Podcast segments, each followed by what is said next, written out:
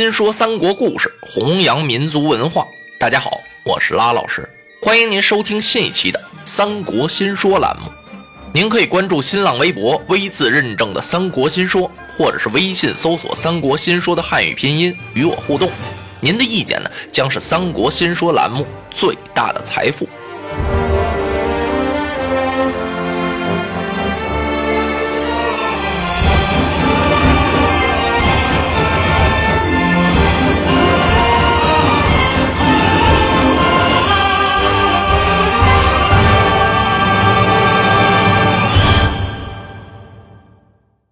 话说曹操啊，不伐徐州了，那怎么办呢？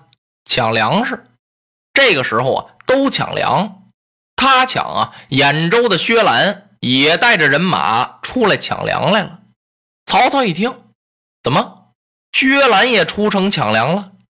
那么说兖州现在空虚了，咱们兵进兖州，先把兖州拿过来再说。他让典韦啊为先锋。一边抢着粮食，一边兵进兖州。这光打兖州啊还好点就这路途上这一抢粮啊，抢出货来了。抢来的粮食啊，不单没拉回来，叫人家呀都给扣下了，还把曹操的军马呀给抢去了一百多匹，可把典韦急坏了。这我回去见曹将军怎么交代呀？他一问手下军校，军校说呀，前边有个大个子。就住在那个山坳里，那得找他要回来。他不给呀！啊，带我去看。典韦啊，催马过来了。果然，在山下那儿站着一个大个儿，头如麦斗，眼似钢铃，胯下一匹马，手中横着一口大刀。那刀啊，跟别人的都不一样，连典韦啊，还第一次看见这样的刀。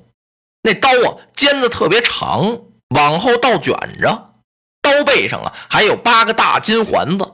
一抬刀，嘎楞一声；一落刀，哗楞一声，特别瘆人呢。这叫九耳八环象鼻子刀啊！典韦的马到了他的跟前呀，就问他：“哎，是你抢了我的粮草和军马不成？”这大个儿啊，点点头：“不错，就是我抢的。赶快还与你家将军。”嗯，嗯 大个微微一笑，哗楞楞把手中刀啊这么一横，你要是胜了俺手中这口刀，我就把粮草骏马一起归还。撒马过来！两个人催开战马，就在这打起来了。一百多个回合是没分胜负啊！探视马飞报给曹操，把曹操给吓了一跳。怎么有这样的猛将？我来看看，他催马到阵前，这么一看，立刻吩咐鸣金调典韦回阵，一声铜锣呀，把典韦给叫回来了。典韦奇怪呀，啊，将军，我并未输给他人，因何调我回阵呢？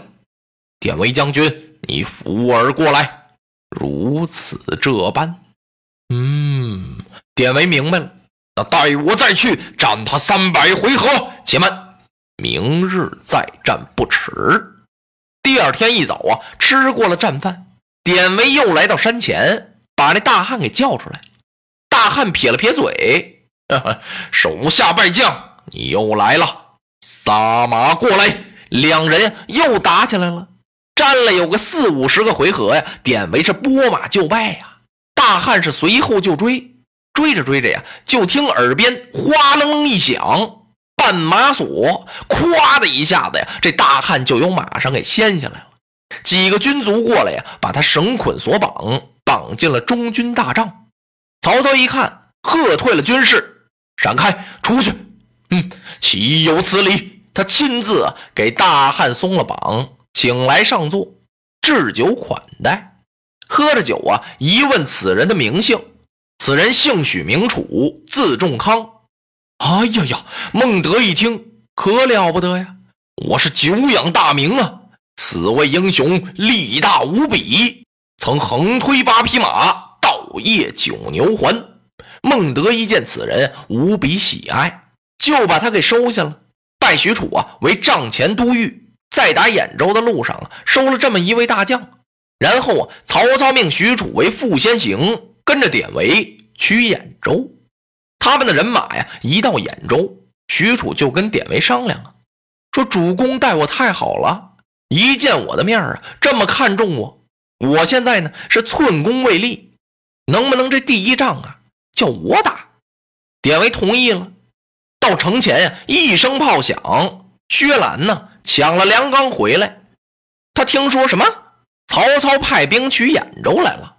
好啊，我正想要把曹孟德生擒活拿呢，交于吕布啊，带我去战。他也不知道深浅，率领人马呀杀出城来了。和许褚一见是通名报姓，二马盘桓，四个回合，叫许褚啊一刀把薛兰是劈于马下。薛兰的兵马是连逃跑带投降啊，片刻之功，曹操啊就把兖州给占了。占领兖州之后呢，饱餐战饭，是兵取濮阳。吕布也刚回来，吕布刚划了点粮食。想在濮阳这块啊，重新养一养他的锐气，然后呢，好去打曹操。没等打人家，人家取完了兖州，奔濮阳来了。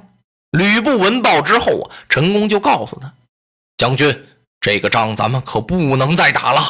曹操这不是来了吗？咱们闭门不出，高悬免战，不跟他打。多是把他粮耗完了呀，他撤了，那就算完了。”吕布不听啊。我怕他干嘛呀？曹操是我手下的败将，差点没让我给烧死。他来了，又奈何妨啊？曹操刚到啊，吕布领人马就迎出来。曹操早就安排好了，他派夏侯渊、夏侯惇、曹仁、曹洪、李典、乐进、许褚、典韦八员将啊，战吕布。吕布再英勇，那两只手难敌四拳呢。这么多的勇将跟他一人打呀，那怎么能行啊？二三十个回合，吕布就抵挡不住了，叫人家曹操啊给杀的大败。最后呢，剩下他自己了，拨马回城。刚到城边这儿啊，嘎一声，吊桥提起来了，不让吕布进城了。吕布奇怪呀，这怎么回事啊？城头上有人喊呀，感情濮阳里啊那大财主田氏。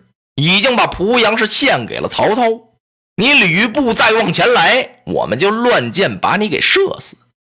梆子这么一响啊，是乱箭齐发，吕布没办法，气得在马鞍桥上啊大骂几声，是落荒而逃。陈宫舍死忘生啊，保着吕布的家小，游到濮阳西门逃出来了。濮阳丢了，那这一回上哪儿去啊？只好啊到定陶立脚安身。吕布刚到定陶，曹操的人马呀，像潮水般就涌上来了。他不给吕布以喘息之机，你想喘口气儿啊都不行。曹操的人马一来呀，陈宫又劝吕布：“将军，这回可说什么也不能打了。咱们再把定陶丢了，咱们就是上无片瓦盖顶，下无立锥之地了。”吕布啊，又没听陈宫的劝告。把个小小的定陶也给丢了，这回呀是走投无路了。陈宫给他出了个主意，让吕布啊去投徐州的刘备，还真不错。刘备把吕布给留下了，把小沛让给他，这位吕奉先呀才算有个立脚安身之地。曹操打败吕布之后啊，平定了整个山东，他写表进京，以表示自己的忠心。这些年呢，曹操从来和朝廷没断过联系，感情这是曹操的一个策略。如今谁在朝里边掌着大权呢？李傕、郭汜这俩家伙呀，自从杀死了司徒王允之后啊，他们就把大权都揽过来了。俩人啊是心黑手狠呐，杀害忠良，鱼肉百姓，比董卓呀残暴十分呐。他就连他的同伙。樊稠都给杀了，把张继呀也给派到红农去了。事隔不久啊，李傕、郭汜起了内讧了。这俩人啊，在京城里边打起来了，打的是不可开交啊。最后李傕呀，把皇帝给劫到了梅屋，郭汜呢带着兵去抢。这俩人干嘛这么玩命抢皇上啊？谁把皇上抢到手，那谁就能有权呢？这俩在梅屋这儿啊又打起来了。李傕呀扣着皇上不放，郭汜把所有的文武大臣都给押起来了，然后俩人啊就在这打，嚯，大杀了好几个月呀，两下军兵是死伤无数啊。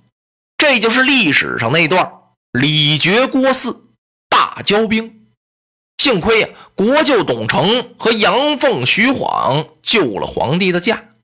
董承、杨凤保着皇帝是到处跑啊，几经转道，最后啊还得回洛阳。洛阳不是让董卓给洗劫一空了吗？那也得往那奔呢，那是建都之地呀。皇帝也没办法，他只得答应。哎呦，这皇上逃难呢，感情更惨，是忍饥挨饿，受冻。风餐露宿，有时候啊，只能煮几把野菜吃。他们在路上一共走了一年零五个月，于公元一百九十六年七月才来到了洛阳。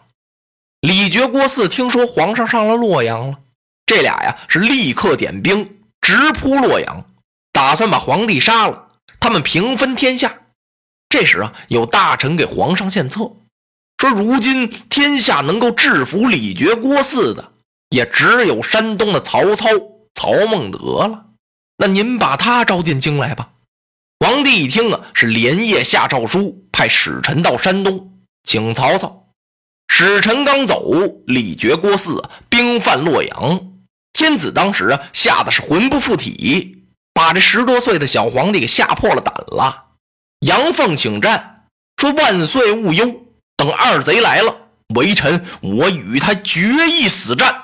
董承一听，不行，不能打。为什么呢？因为洛阳城郭不顾啊，兵甲不多呀，连一粒粮食都没有。那这仗怎么打呀？且不如奉圣驾去山东投曹操去吧。别等来使回来了。帝从其言，你说的这办法很好。当即起驾呀，是往山东进发。刚一出洛阳，好家伙，是征尘蔽日，金鼓喧天，哪儿来的人马呀？以为是李傕、郭汜的兵马杀来了，感情不是，这曹操派来三员大将，典韦、许褚、夏侯惇，这三位啊，统领着精兵一万，是先锋官。曹操在后边压着大队人马，三员将啊，一见李傕、郭汜的兵马，是一催坐骑就过去了。三位大将杀了一个山字形。把李傕、郭汜杀得大败。李傕、郭汜两个贼人还没等明白过味儿来呢，曹操的人马就到了。孟德呀是手持宝剑，催开战马，身先士卒。李傕、郭汜哪敌得了啊？转眼之功啊，被曹兵杀的他们是四散逃窜。后来呀，这李傕、郭汜带着一小堆人马落草为寇去了。曹孟德呀，在洛阳救了圣驾。又收了一位谋士，叫董昭。董昭给曹操出谋划策，曹孟德这才迁都许昌。落花葬黄冢，花蝶各西东。千年之后的我，重复着相同。的梦，恍惚中突然有一种思念的暗涌，空气里微风浮动，与众不同的香浓。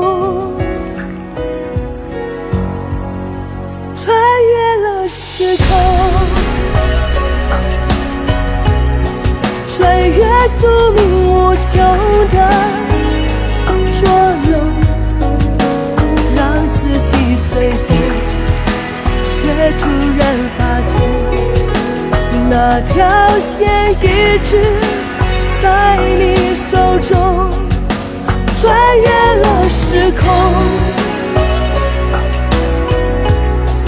穿越界深残留的的相拥，唤起我心中沉睡多年，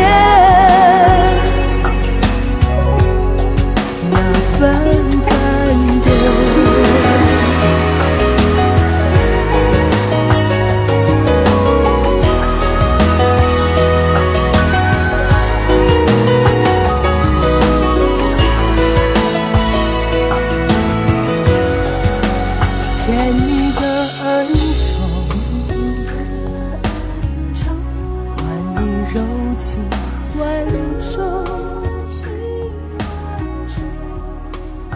这千回百转，也只为了